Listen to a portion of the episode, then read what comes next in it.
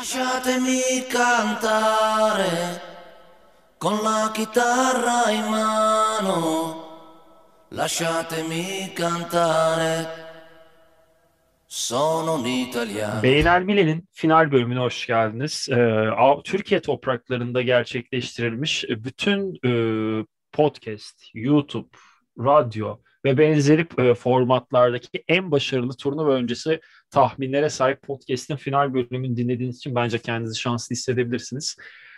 Bugün iki tane İtalyan muhibi olarak İtalya'mızın Fratelli d'Italia'mızı övmek için Müjdat Çetin'le, kanalımızın kurucusu ve bossuyla, hatta ilk programı Müjdat'la yan sekme zamanında ilk programdan beri İtalya övüyoruz ve Ali Koç'un Fenerbahçe başkanlığına geldiğindeki o kemerini yukarı kaldırıp pantolonunu yukarı çekip istediğimiz noktaya geldik, büyük başkan dediği noktadayız. Müjdat'cığım, nasılsın?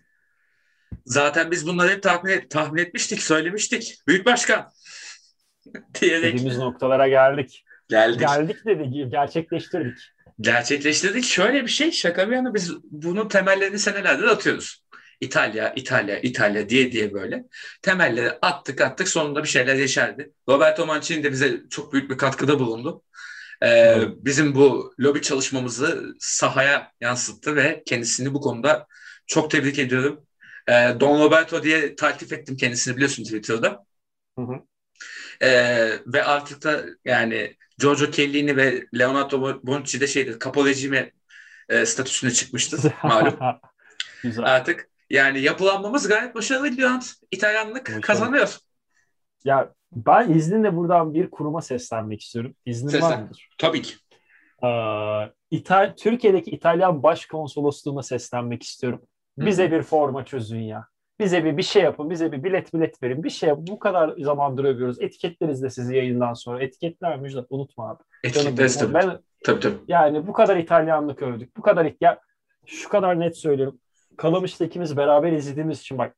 Önümüzde İtalyan bir kafile vardı. Biz daha çok bağladık. İtalyan kafileden daha İtalyandık. Yani aynen öyle. Sevgili aynen öyle. Türkiye'deki İtalya Başkonsolosluğu, bu çabalar emeksiz, bu emeklerimiz karşılıksız olmamalı. Forma vermedin, çözmedin diyelim. Müjdat'ta ben de başlangıç seviye A1 civarında İtalyancamız var. Bize bir 3-5 kur İtalyanca hediye edin. Biz orada sökelim, ondan sonra yürüyelim. Sizin ülkenizde övmeye devam edelim. Bu işler böyle imece usulü. Tabii ki usulü imece şeklinde. Hani böyle A1 seviyesinde olmadığını kanıtlanan İtalyancadan şu an. Abi imecenin Türkçesini zor hatırlıyorum. Boş ver. Collaborazione. Abi kolaborasyone değildir o. Kolaborasyone olsa duramazsın. Kesin daha Anadolu usulü vardır onun. Yani daha böyle Napoli civarından bir tabiri vardır. Lazlarından değil mi? Tarana Lazlarından diyeş. Aynen, buradan hem korusa hem gurmelik denemelerine konuk olan Can Türkdoğan'a, Can abiye de selamları olduk. O da İtalyan Muhibler Cemiyeti'nin başkan yardımcısıdır, biliyorsun. Ama tek problem futbolla ilgili değildir. Ama futbolla ilgili. O da gayet YouTube olarak İtalya'yı temsil eden. Tabii ki.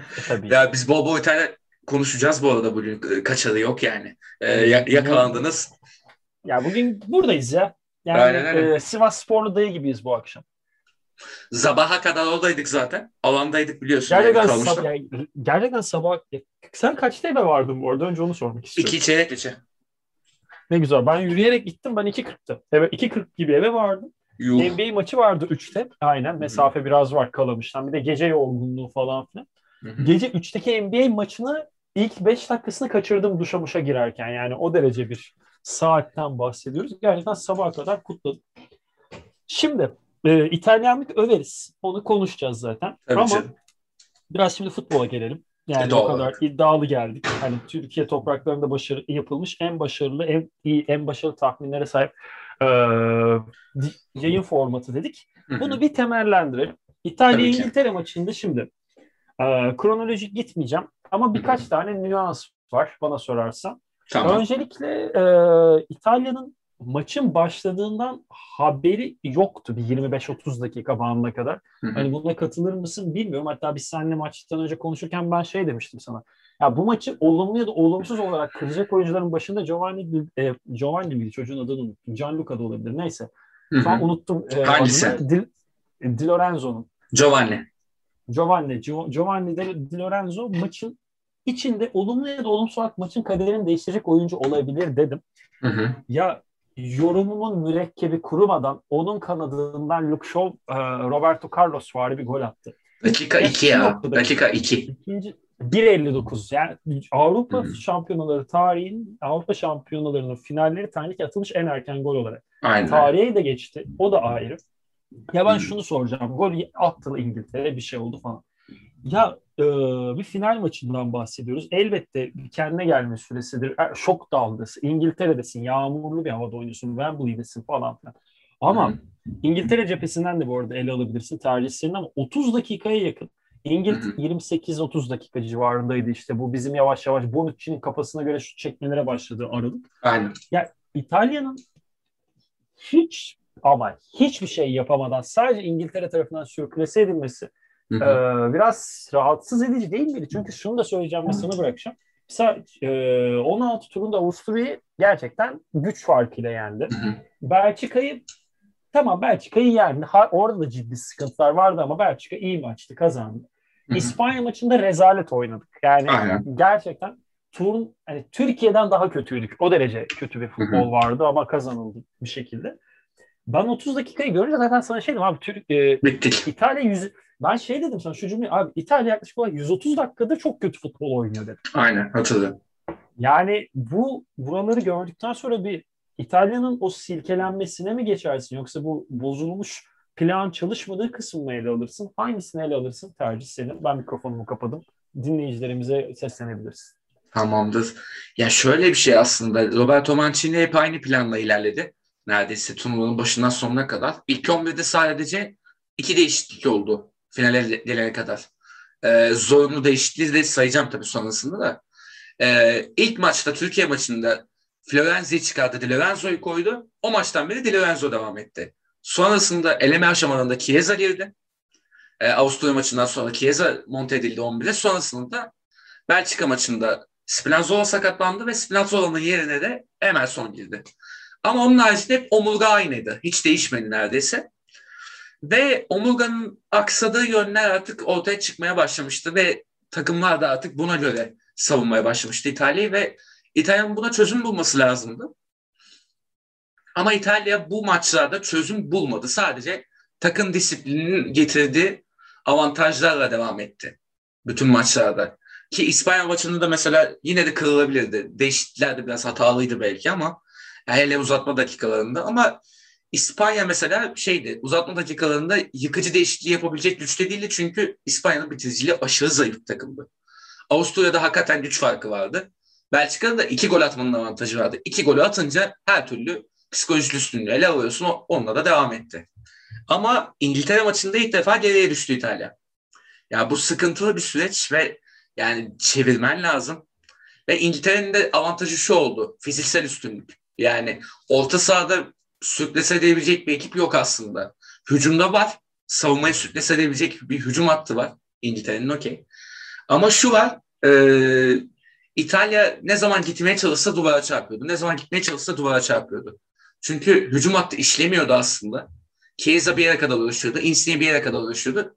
Immobile o stoper hattının içine devamlı tost oluyordu. Tost oldu zaten en sonunda çıkma durumu gerçekleşti. Bu arada çok ufak bir İngiltere ile ilgili bir nüans vereceğim. Oradan devam et. Yani sen kaldığın yerden al. İngiltere tüm turnuva boyunca onu araştırıyordum.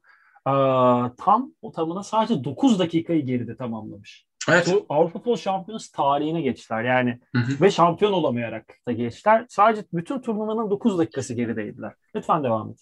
Aynen öyle. Yani böyle bir takıma karşılaşıyorsun sonuçta ki alameti farikası hücum olabilecekken savunma yapılmış bir takımla karşılaşıyorsun. Bu yüzden de açması biraz zordu ki İtalya'nın da esli ezberlerini bir kenara bırakması gerekiyordu. Bazen ne kadar takım oyunu istiklal desek de bazen ezberi bozman gerekiyor ve hatırlıyor musun? Maçı izlerken işte Roberto Mancini'nin yaptığı değişikliklerden konuşuyorduk. Şapkadan tavşan çıkarmaya denecek diye. Aynen.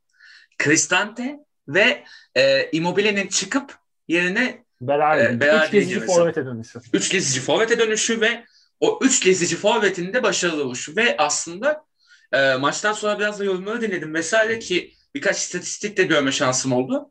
Cristante değişikliğinin başarısı. Yani Cristante ne yapacak lan falan diye düşünüyorsun. Çünkü Barella çıkmış ama Barella'da da bayağı Declan Rice ve Kemal Fethis'e çarpmıştı artık ve aksıyordu. Cristante'yi aldı ve Cristante fiziksel olarak en azından mücadele edebilecek birisi bir. Bir de şu, Roberto Mancini'nin istediği ceza sahası koşularını çok yaptı. Çok başarısız bir yönse de onu yaptı en azından, oyaladı. Ki hatırlıyorsun bir tanesinde topu sürdü rezil bir şekilde kaybetti. Onu hatırlıyorsun. Bir de şey vardı işte. Hatırlayamadım bir. Cristante. Ha tamam hatırladım. Okey. Tamam. Ve sonra çok işte kötüydü. Aynen sağ çok rezildi. Aynen. Ama sonrasında işte o ceza sahası koşusu hakikaten Mancini orada doğruyu görmüş ve şapkadan tavşan dediğimiz şeyi orada çıkarmış aslında. Ceza sahası koşusu yaptırarak Chiesa'nın vurduğu abuk sütü kornerle çıkmasını sağladı. Ve sonra gol oldu. Ve yani ikinci golü de çok zorlasa İtalya, daha doğrusu zorladı da bulmak için ama İngiltere'nin savunması hakikaten aşırı katı. Yani kırmak çok zor ve dediğin gibi işte sadece 9 dakika geride tamamlamışlar. Böyle bir takım var. Yani sonrasında işte yani ne kadar İtalya uğraşsa da işte İngiltere'nin savunmasına çarptı ve İngiltere maçı almak için de bir şey yapamadı aslında.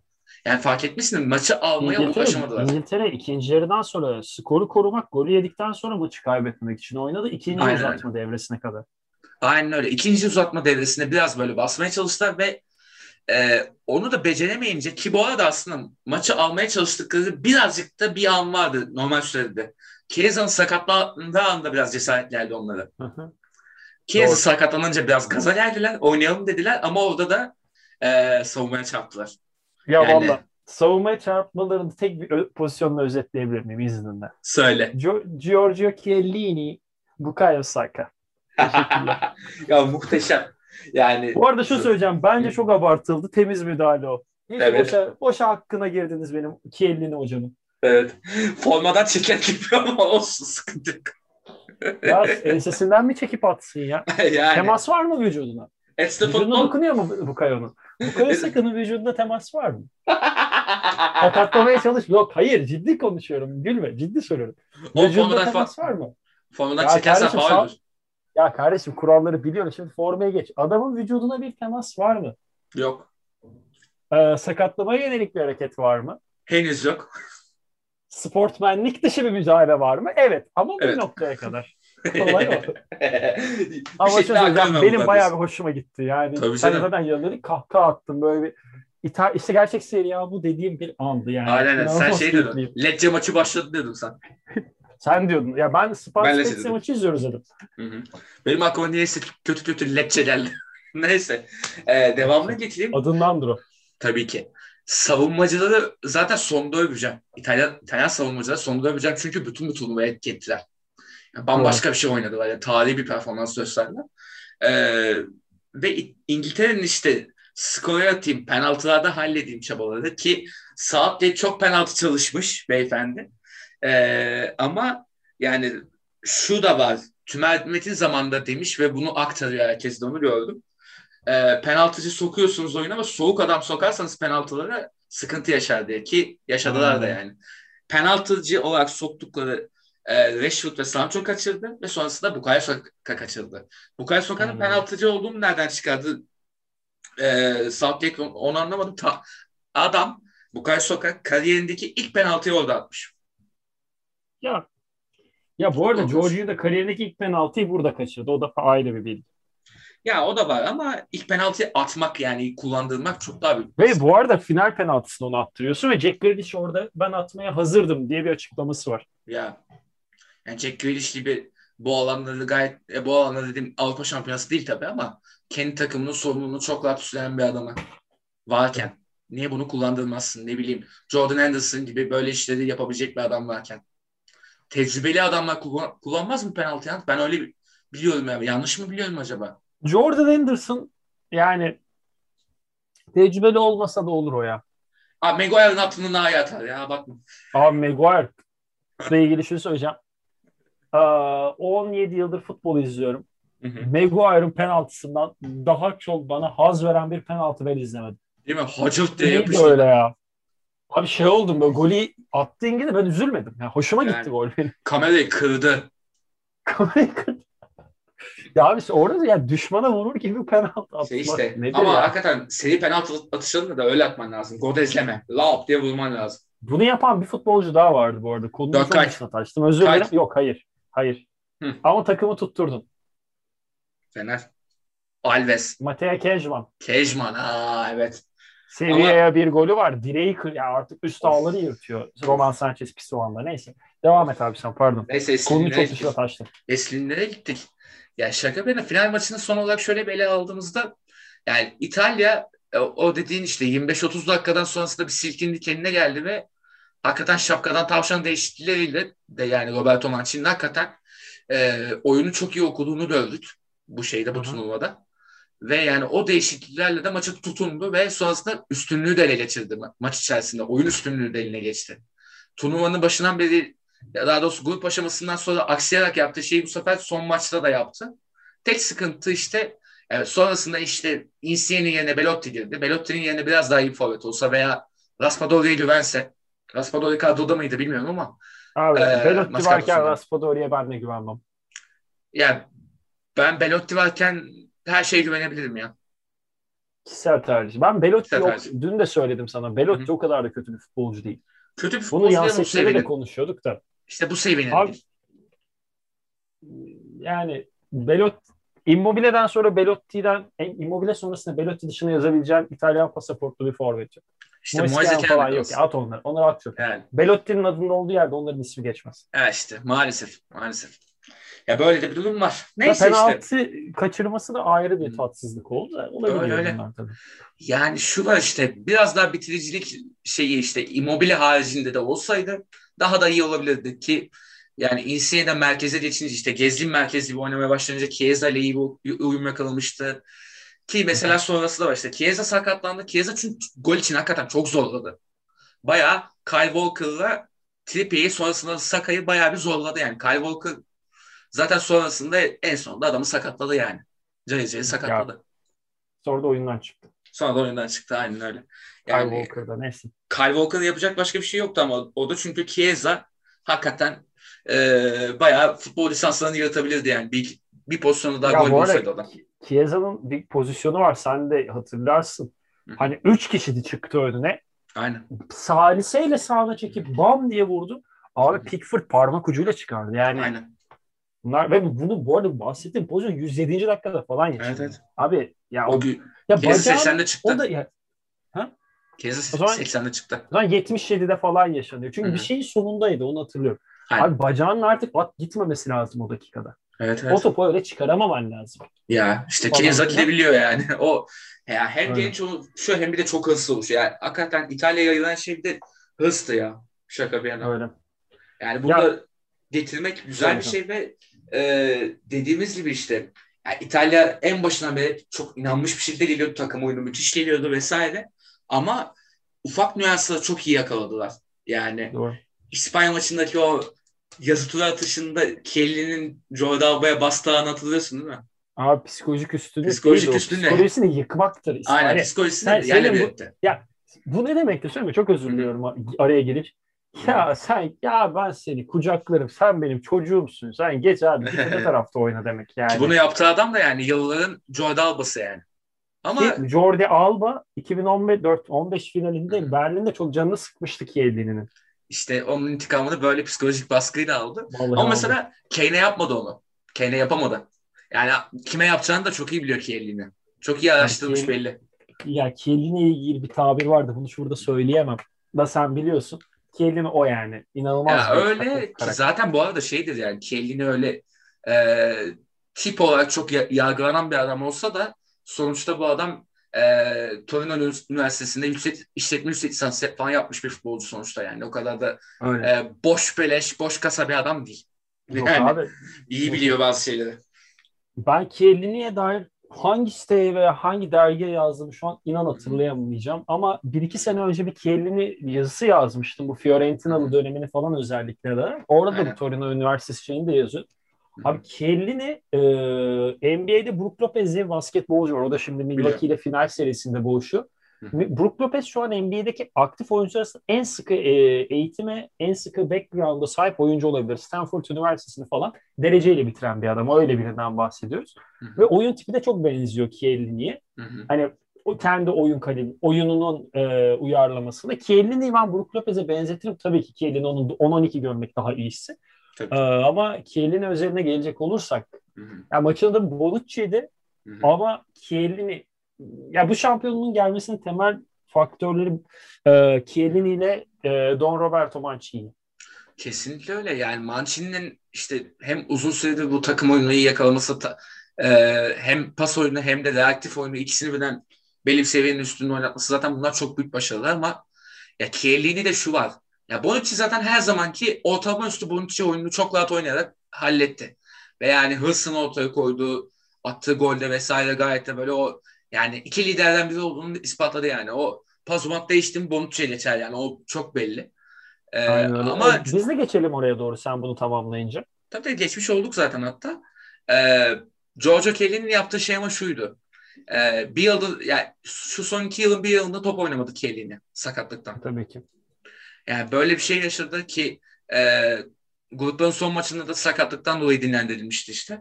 Açaybe girmişti vesaire. Hatta Avusturya maçında da Chiellini yoktu. Açaybe oynadı. Ama sonrasında Chiellini girdiği gibi şeyi hissettirdi ya. Yani futbolda hala liderlik denen şeyin, liderlik, mentalite, psikolojik üstünlük denen şeyin varlığını hissettirdi. İşte yarı finali söyledik. Çeyrek finalde de Lukaku'yu kucağa almasını da söyleyebiliriz. Bunun, yani Lukaku gibi. Tabii o şekilde söylemesen daha iyi olur. Dedim maalesef. Yani şu anki prime en iyi 3 santrafordan birini yok etmesini söyleyebiliriz. Bu final maçında marşın okunduğu anda Chiellini'nin şeyini hatırlıyorsun. Suratındaki o ifade. Bu tabiri kullanabilir miyim? Kullan. Sıçtım oğlum ağzınıza. Gülümsemesi o. Aynen öyle. Ya inanmışlığı da şey yani. Bütün takıma yansıtması. Chiellini'nin orada yani. Bir tane surat ifadesiyle ki yarı finaldekiyle aynı şey. O haşarılıkla yansıtması. Bir tanecik ifadeyle yansıtması onu çok başarılı yapışı. Ve bir de üstüne maçta yaptığı müdahaleler işte gerektiğinde o aksiyon olup Saka'yı formadan çekiyor. O gerekirse penaltı yaptıracaksın abi onu yani. Yoksa adam gider atar golü. Doğru. Başka çaresi yok. Yani o yani tamamıyla bir kaptandı. Tamamen bir kaptan duruşuydu bu ve yani takdire şayan. Ve şu an Chiellini'nin mesela kulüpsüz son maçı falan deniyor ya, öyle bir şey yok. Allegri geldiği için bir yıl daha oynayacak Chiellini bildiğim kadarıyla. Bir aksilik çıkmazsa. Ben bunu senden biliyorum. Ben araştırmadım bunu. Ben de öyle duyuma görmüştüm birkaç işte. Benim bildiğim kadarıyla son yılını oynayacak Chiellini ve son yılından öncesinde böyle başarı kazanmak, hele bir de 10 yıldır beraber oynadığında adamla bunu kazanmak. Bonucci'yle yani. Beraber sonrasında kupayla yatağa girmeleri tabii. Abi zaten, o inanılmaz güzel bir şey ya. Ki zaten Chiellini şey demişti. Kadından daha çok Bonucci'yi görüyorum demişti. İşte Bonucci de karısından daha çok Chiellini'yi görüyor. Kesinlikle. İkisi birlikte o eşleri kadar çok göremedikleri kupayı da aralarına aldılar. Aynen öyle. Müthiş bir duo oldular. Yani. Abi var ya. Senelerce övülmeyen şu ikili. Bir şey diyebilir miyim? Böyle bir şey diyebilirim. Abi adamlar yatakta bile tandemi bozmadılar ya. Sağ Bonucci, sol Chiellini. Tabii ki. Sağ Bonucci, sol Chiellini. Her zaman öyle. Her zaman öyle. Abi neyse. Bak, şimdi, çok üzüm. Abi Torino'da bir akşam oturup sadece denk geldik. Gittik bir lokantaya yemek yesek. Bunların da şansı orada olacağı tutsun. Yaşlanmış olsa. Yine Bonucci sağda, Chiellini solda oturuyor. Kesinlikle. Altına imza atarım. Kesinlikle. Hatta o oralardaysa biraz daha sağında da bazen yiyoruz. Büyük ihtimalle. Yani, bu arada senelerce bu ikili üçlü övülmedi o kadar. Daha doğrusu bir dönem çok övülmüştü hatırlarsın. İlk finale çıktığı zamanlarda abi Chiellini, Bonucci, Barzagli falan. 15 ve sonrasında da 17'de de böyle bir övüldüler ama bir göz ardı edilmişlerdi bu adamların yıllardır ne başardı. Hele bir de bu sene şampiyonluk kaybedilince bir tane sakallı gereksiz tarafından daha da geri plana gitmişti ama yani tarihe geçen ikililerden biri oldu aslında. Çünkü hem kulüpte hem milli takımda beraber oynadılar bu adamlar 10 yıldır. Göz ardı etmiştik ama bu adamlar böyle. 2008'den beri birlikte oynuyorlar ya milli takımda. 13 yıl benim bildiğim. Tandem olarak değillerdi ama işte bazen. Tandem olmasa da. tandem olmasa da bu ikisi 13 yıldır aynı milli takım. 2008 ya. Avrupa Şampiyonası'nda var ikisi. Hı, aynen öyle. Ya ben sadece şey dedim işte yani devamlı beraber oynadık abi. Anlıyorum. Sen duo olarak sen ben gibi takılmalarınız ben onu anladım. O ayrı. Hı-hı. Ben aynı takım içinde aynı mevkide oynamaları bakımından dile getirmiştim. Doğru. Yani ya, böyle bir gerçekler ve çok büyük bir başarı sağladılar ve yani taçlandırdılar başarılarını şaka birine ve asıl şuna geleceğim. Futbolun evi neresiymiş onu öğrettiler tüm dünyaya. Vallahi öyle. Ama Football is Coming, bu arada Football is Coming Home Roma'ya geldi. Ama ben bir futbolcunun daha adını geçirmek istiyorum. Söyle. Bu maçta yoktu. Bir önceki maçta da oynayamadı. Büyük ihtimalle bir sezon oynayamayacak. Umarım sadece bir sezonla kalır. Ya çok uzun üzerinde durur muyuz bilmiyorum ama adı geçmeden kapat. Yani burayı geçmek çok ayıp olur. Abi Leandro Spinazzola sadece oynadığı kısımda en iyi oyuncu değildi. Bana sorarsan turnuvanın en iyi oyuncusu Donnarumma. Yani bana değil. Turnuvanın resmi açıklama Donnarumma turnuvanın oyuncusu seçildi. Abi turnuvanın oyuncusu ben Leandro Spinazzola'yı hatırlayacağım 10 sene sonra da. Kesinlikle. İnanılmaz ya. Bak sakatlık pozisyonu bile adamın turnuvanın neden oyuncusu olacağını özetleyecek bir şekilde. Aynen öyle. Ya bu kadar hırs aşırı kopmuş haliyle çat diye İngiltere'ye takımla beraber ya abi ya şu bir kare vardı gerçekten gözüm doldu. Yani gözüm doldu değil mi? Çok kendi çok hoş bir şey görünce içim bir şey olur, bir tüylerim diken diken olur ya. Spinazzola'nın Wembley'in ortasında koltuk değnekleriyle tek ayağıyla havaya sıçramaya çalışıyor.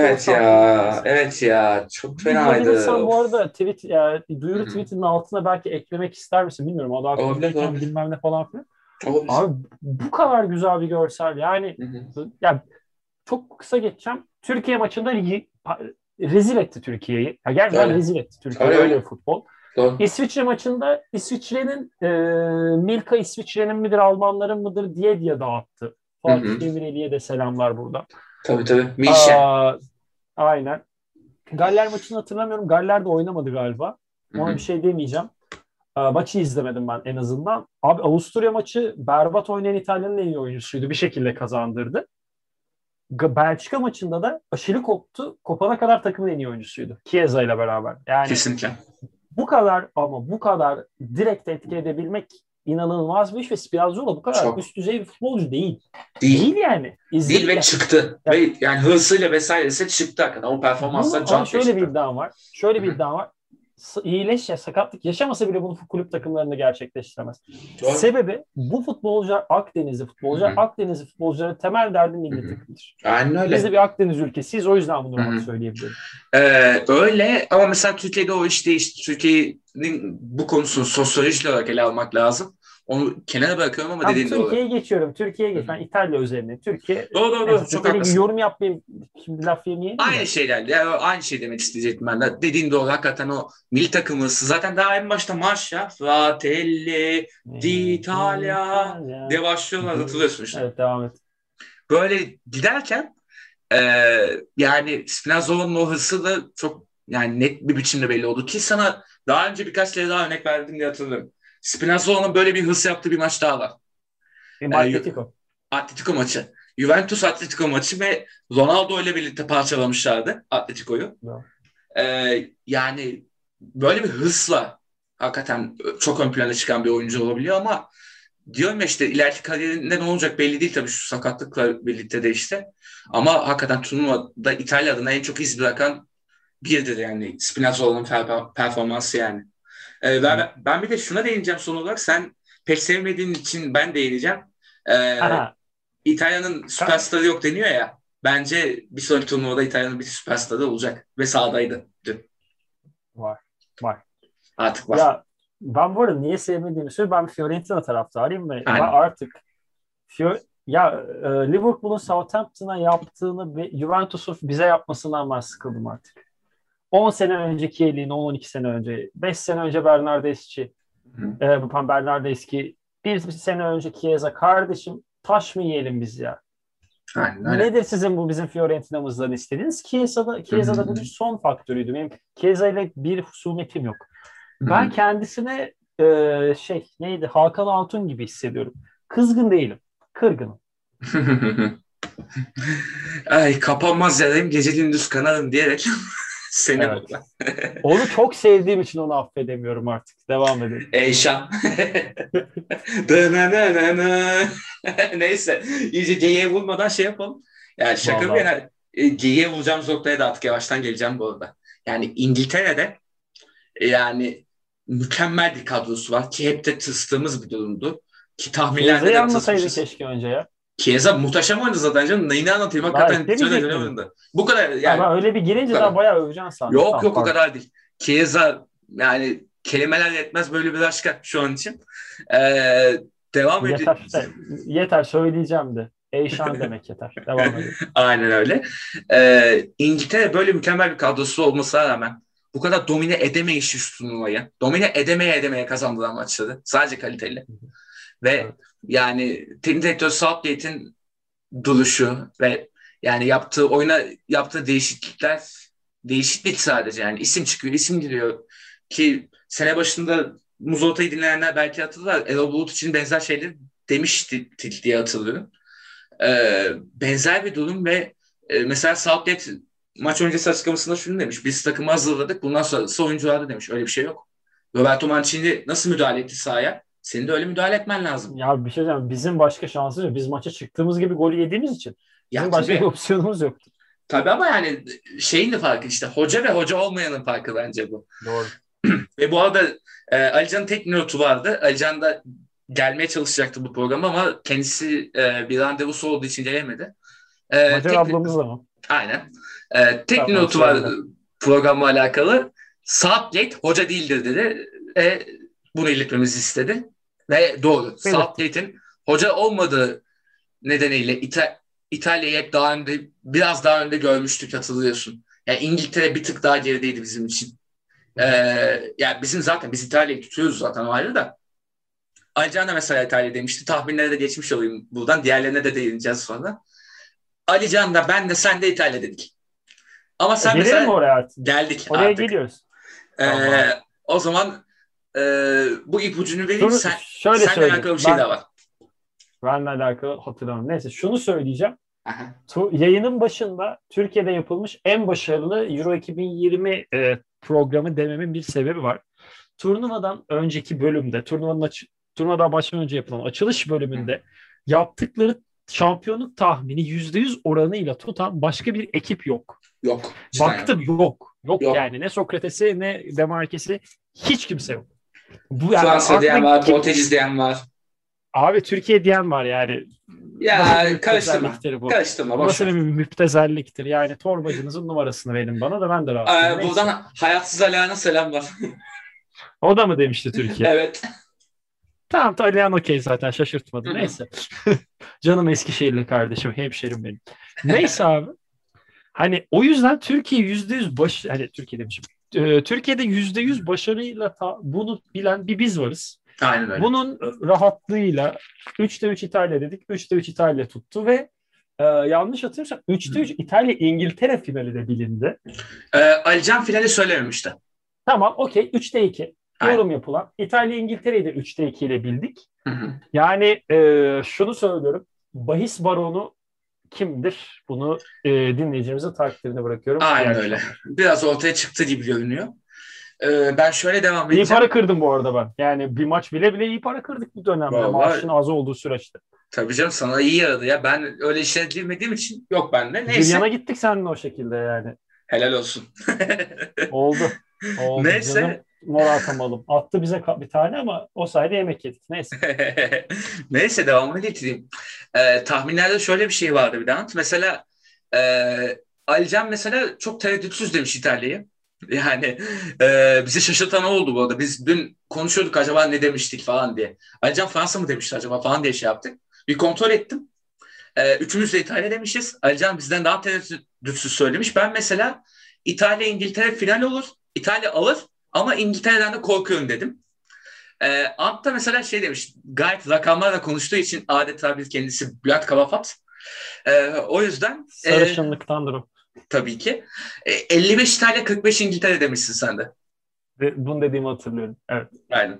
Yani o farkı sağlayan işte takım oyunuydu yani. Ve bu arada bir şey söyleyeceğim. Tam olarak yine öyle oldu. Yine bahis var olayım. 55-45 penaltıyla kazandık daha neydi? Evet. Yok 50-49 o aslında. Ya kardeşim 55-45 be.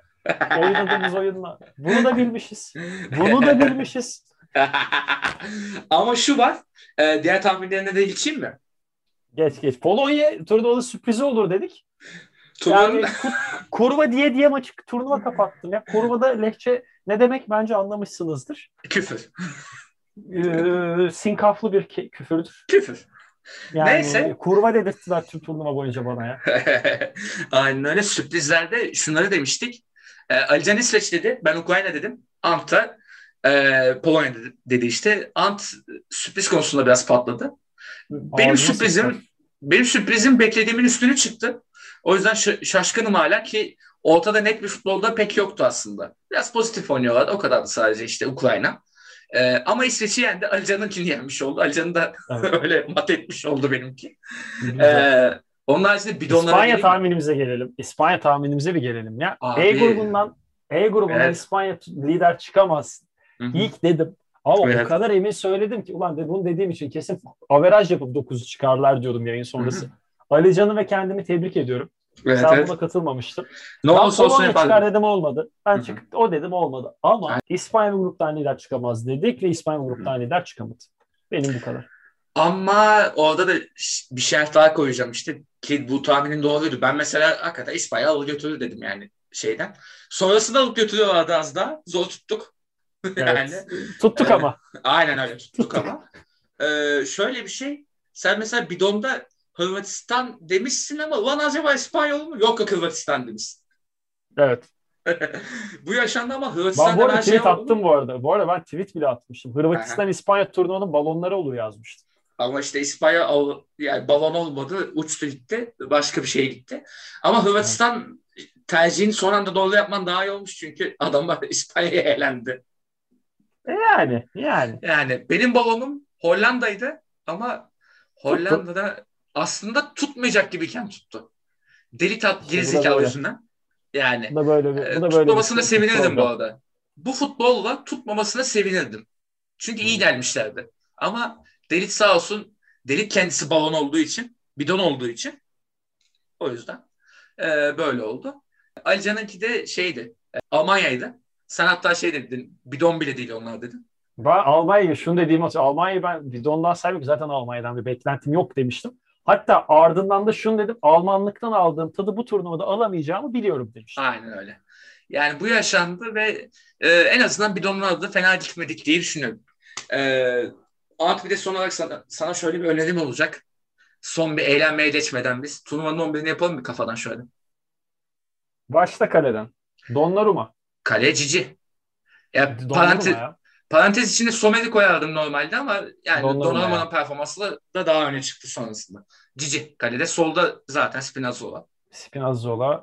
Ya bu arada ben söyleyeyim. Spinazzola, Chiellini, Bonucci bende. Hiç o üçlüyü bozmayacağım. Ben Spinazzola, Chiellini yanına Stones koyacağım. Ben Spinazzola, Chiellini, Bonucci diyorum. Ben Stones'u koydum ya. Geçmiş olsun artık. Sağ beke şeyi koyacağım. Dumfries. Hakikaten Dumfries daha bir fark yarattı. Dumfries ya. Bir meleğe mi düşündün? Sağa çık diye hatırlıyorum ama. Sağ kanat beki oynadı. Normalde bek. Kanat beki oynadı. Ya Dumfries oynatırım. Meleği düşündüm ama sol oynadı. Koyarsın ya. Sol oynadı ama zaten sol kanat beki oynadı sonra. Tamam. Sağ beke Dumfries'i koymak daha mantıklı. Ya orta sahada ben mesela Barella'yı koyarım.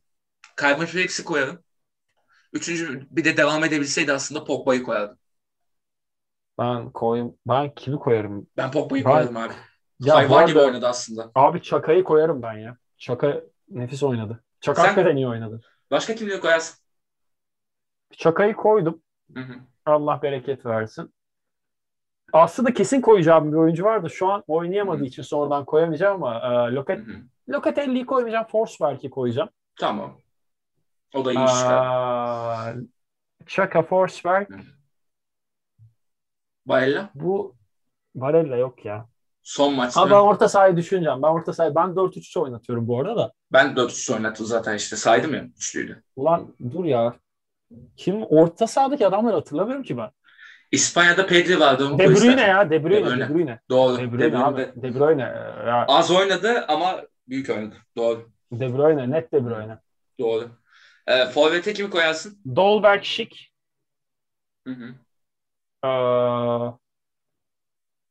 Düşüneceğim. Devam etsen. Tamam. Ben de forvete maalesef Şik'i koyuyorum. Hala şaşkınım bu konuda. Şik'i koyduğum için. Chiesa'yı bir kanada koyarım. Sol veya sağ hangisi olursa. Öbür kanada mecbur Sterling ya. Abi ben bu turnuvaya Danimarka'dan olmayan Danimarka'sı bir 11 kuramam ya. O yüzden Dolberg'i aldım. Ya belki... Sterling daha okey ama Dolberg'i aldım oraya. Yo, iyi yaptın tabii de. Ya Dolberg yerine Damsgaard'ı aldım ben mesela. Damsgaard'ı aslında Çaka'yı çıkardım, Damsgaard'ı aldım. Tamam hadi o olsun. Ama ortada dur takılsın. Ama kimi almıştım oraya? De Bruyne'yle şey De Bruyne'yle kimdi dur. Unuttum ben. Ben de unuttum. Sal boş ver. Tamam ya okey. Tamam, unuttum şey adam yerine. Ya, abi unuttuysak hatırlamamamız gerekiyor. Tamam onun yerine Damsgaard'ı koy. Damsgaard, De Bruyne, De Bruyne ve Çaka kardeşimiz. Tamam. Böyle bir orta saha oldu. Forsberg'ti bu arada. Forsberg'ti. Damsgaard daha iyi oynadı. Aynen. Valla ben Danimarka'sız kurmuş gibi oldum ama Danimarka'nın da şu vardı. Ben aslında şeyi düşündüm. Stones'un yerine K'yi düşündüm aslında daha çok. Bir de Mele'yi düşündüm. Yok. Ama K abimiz gayet iyi olsa da Stones bayağı bir oynadı. Yani Maguire demedim bu arada. Maguire çünkü abartılmış bir balondur. İngiltere'nin yaptığı hatalar da çok öndeydi bence. Az da olsa hatası olan yerlerde Maguire öndeydi bence. Çünkü hakikaten ağır kalıyor ve Minx'in oynadığı maçlarda ben İngiltere'nin savunmasını daha da iyi bulmuştum. O yüzden ben Stones'u daha çok beğendim. Mantıklı. Bu arada Dolberg Şik'in yanına ben de Chiesa'yı koydum. Hı-hı. Şu an. İlk 11'i tamamladım ama kaleciyi değiştireceğim. Tamam. Cici inanılmaz oynadı ama Kasper Schmeichel'ı aldım. Tamam. Üzerlerine gelen yük bakımından Schmeichel'ın oynadığı şey insanca değildi. Doğru. O zaman ya, nasıl oldu? Ben de işte Stones'un yerine K7'i bir parantez içinde yazın. Tamam. Nasıl şimdi senin 11'ler? Sen kendini ikini say. Tamam. Gigi, Spinazzola, Chiellini, Stones, Dumfries, Barella, Calvin Phillips, Pogba. İleride de Şik, Sterling, Chiesa. Mantıklı. Benim Schmeichel, Dumfries, Bonucci, Chiellini, Spinazzola, Chaka, Damsgaard, De Bruyne, Şik, Dolberg ve Chiesa. Güzel. İkimizde de bu arada direkt 9 numara yok ha. Senin neydi forvet? Şik. Şik vardı. Şik direkt 9'un da Şik olması yani hiç Şik olmadı neyse. Maalesef. Bu espri kısmında geçişini duydum da anlamamazlıktan geliyor. Yapacak bir şey yok. O zaman son olarak kutlamaya gelelim ve bitireceğiz de senden bir de bir dakika final konuşması isteyeceğim en sonunda. Bir eğlenelim artık. Benden niye final konuşması yapacağız? Ya. Final konuşmasını bana bırakmanı isteyeceğim o anlamda yani. Ha tabii ki oğlum. Ya, tabii yap oğlum. Ben zaten genelde sosyal olaylarla ilgili canım sıkan bir şey olduğunda ben kapanış konuşmasını alıyorum. Ya Türkiye'de zaten devamlı can sıkan bir şeyler olduğu için evet. Bu sefer sadece biraz kendimize bırakalım dedik. Hem bir de bir programın finalini yapıyoruz. Hadi yap. Ya turnuvaya ettik kazandık güzel. Yani İtalya aldı kupayı ve biz de canavar gibi coştuk ki hala ki dün mesela yolda ilerlerken şey diyordu 10 bin nasıl kaldırıp attın lan öyle falan diyordu artık. Evet yani ya bakın çok kilolu bir insan değilim de yani 72-73 kiloyum dinleyicilerimiz böyle bir insan acık iri kemikliyimdir.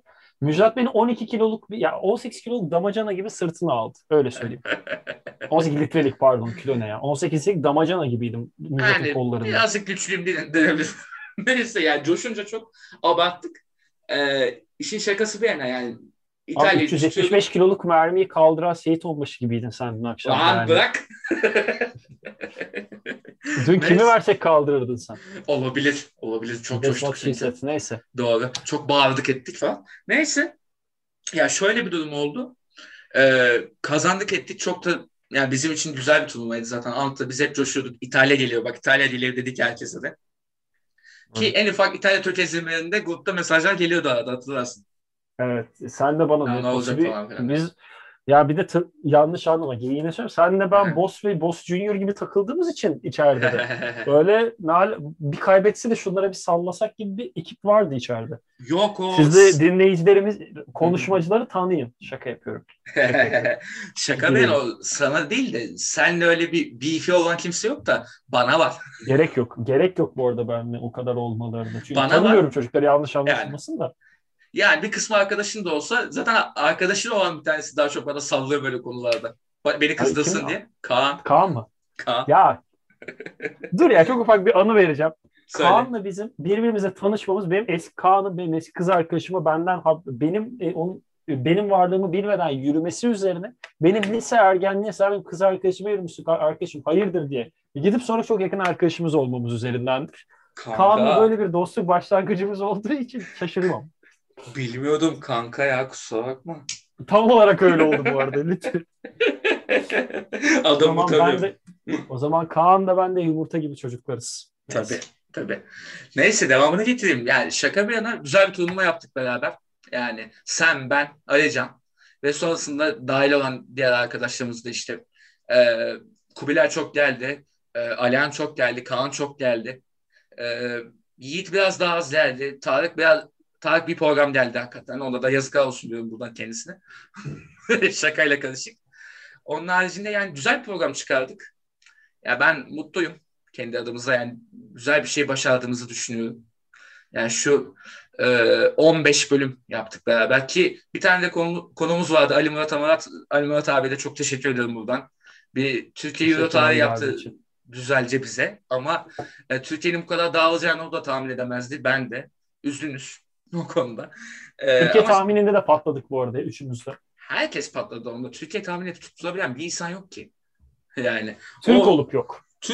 Aynen öyle. Ki dışarıda da o kadar yok. Sıfır çeceğin kimse diyemezdi. Evet. Bu takım. Ya böyle bir durum var. Yani bizim için güzel geçti ya. Eğlendik ettik. Güzel bir WhatsApp grubumuz olmuştu. Onu şimdi tabii ben hava edeceğim ben program çıktıktan sonra. Evet tabii. Güzel de bir 15 bölümlük bir podcast yaptık. Bir podcast serimiz oldu. Hedefimiz artık 2022'de Dünya Kupası'nda. Ki ben şöyle bir şey düşündüm. Geçen Alihan'la programı yaparken şunu demiştim. El Kupa isminde bir program. El Kupa. Yorum yapmıyorum. Okey. Zaten bu da şakaydı. Ghostladım seni az önce. Tabii ki. Bu da şakaydı zaten. Yani böyle geçti. Güzel bir program çıkardığımızı düşünüyorum. Tekrar onu söyleyeyim. Güzel futbol konuştuk. İyi eğlendik. Mesela geçen bölümün sonunda biz MasterChef falan konuşuyorduk Alihan'la. Böyle şeyler de yaşandı. Yani mutlu olduğum bir program oldu ya. Mutlu olduğum bir içerik oldu benim bu konuda. Yani futbolu güzel konuştuk.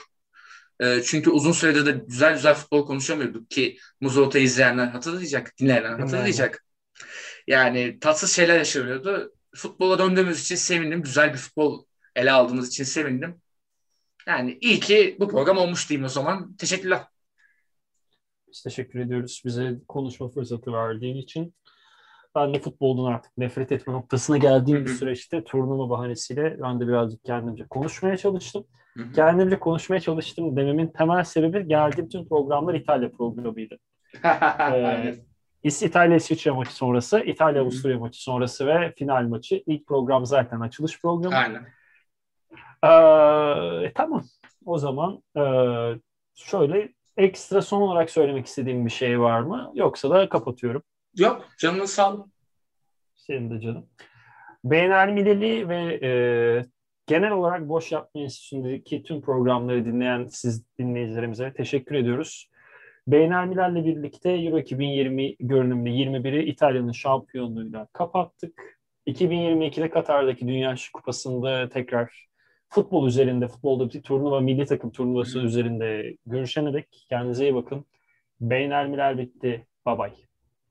Lasciatemi cantare.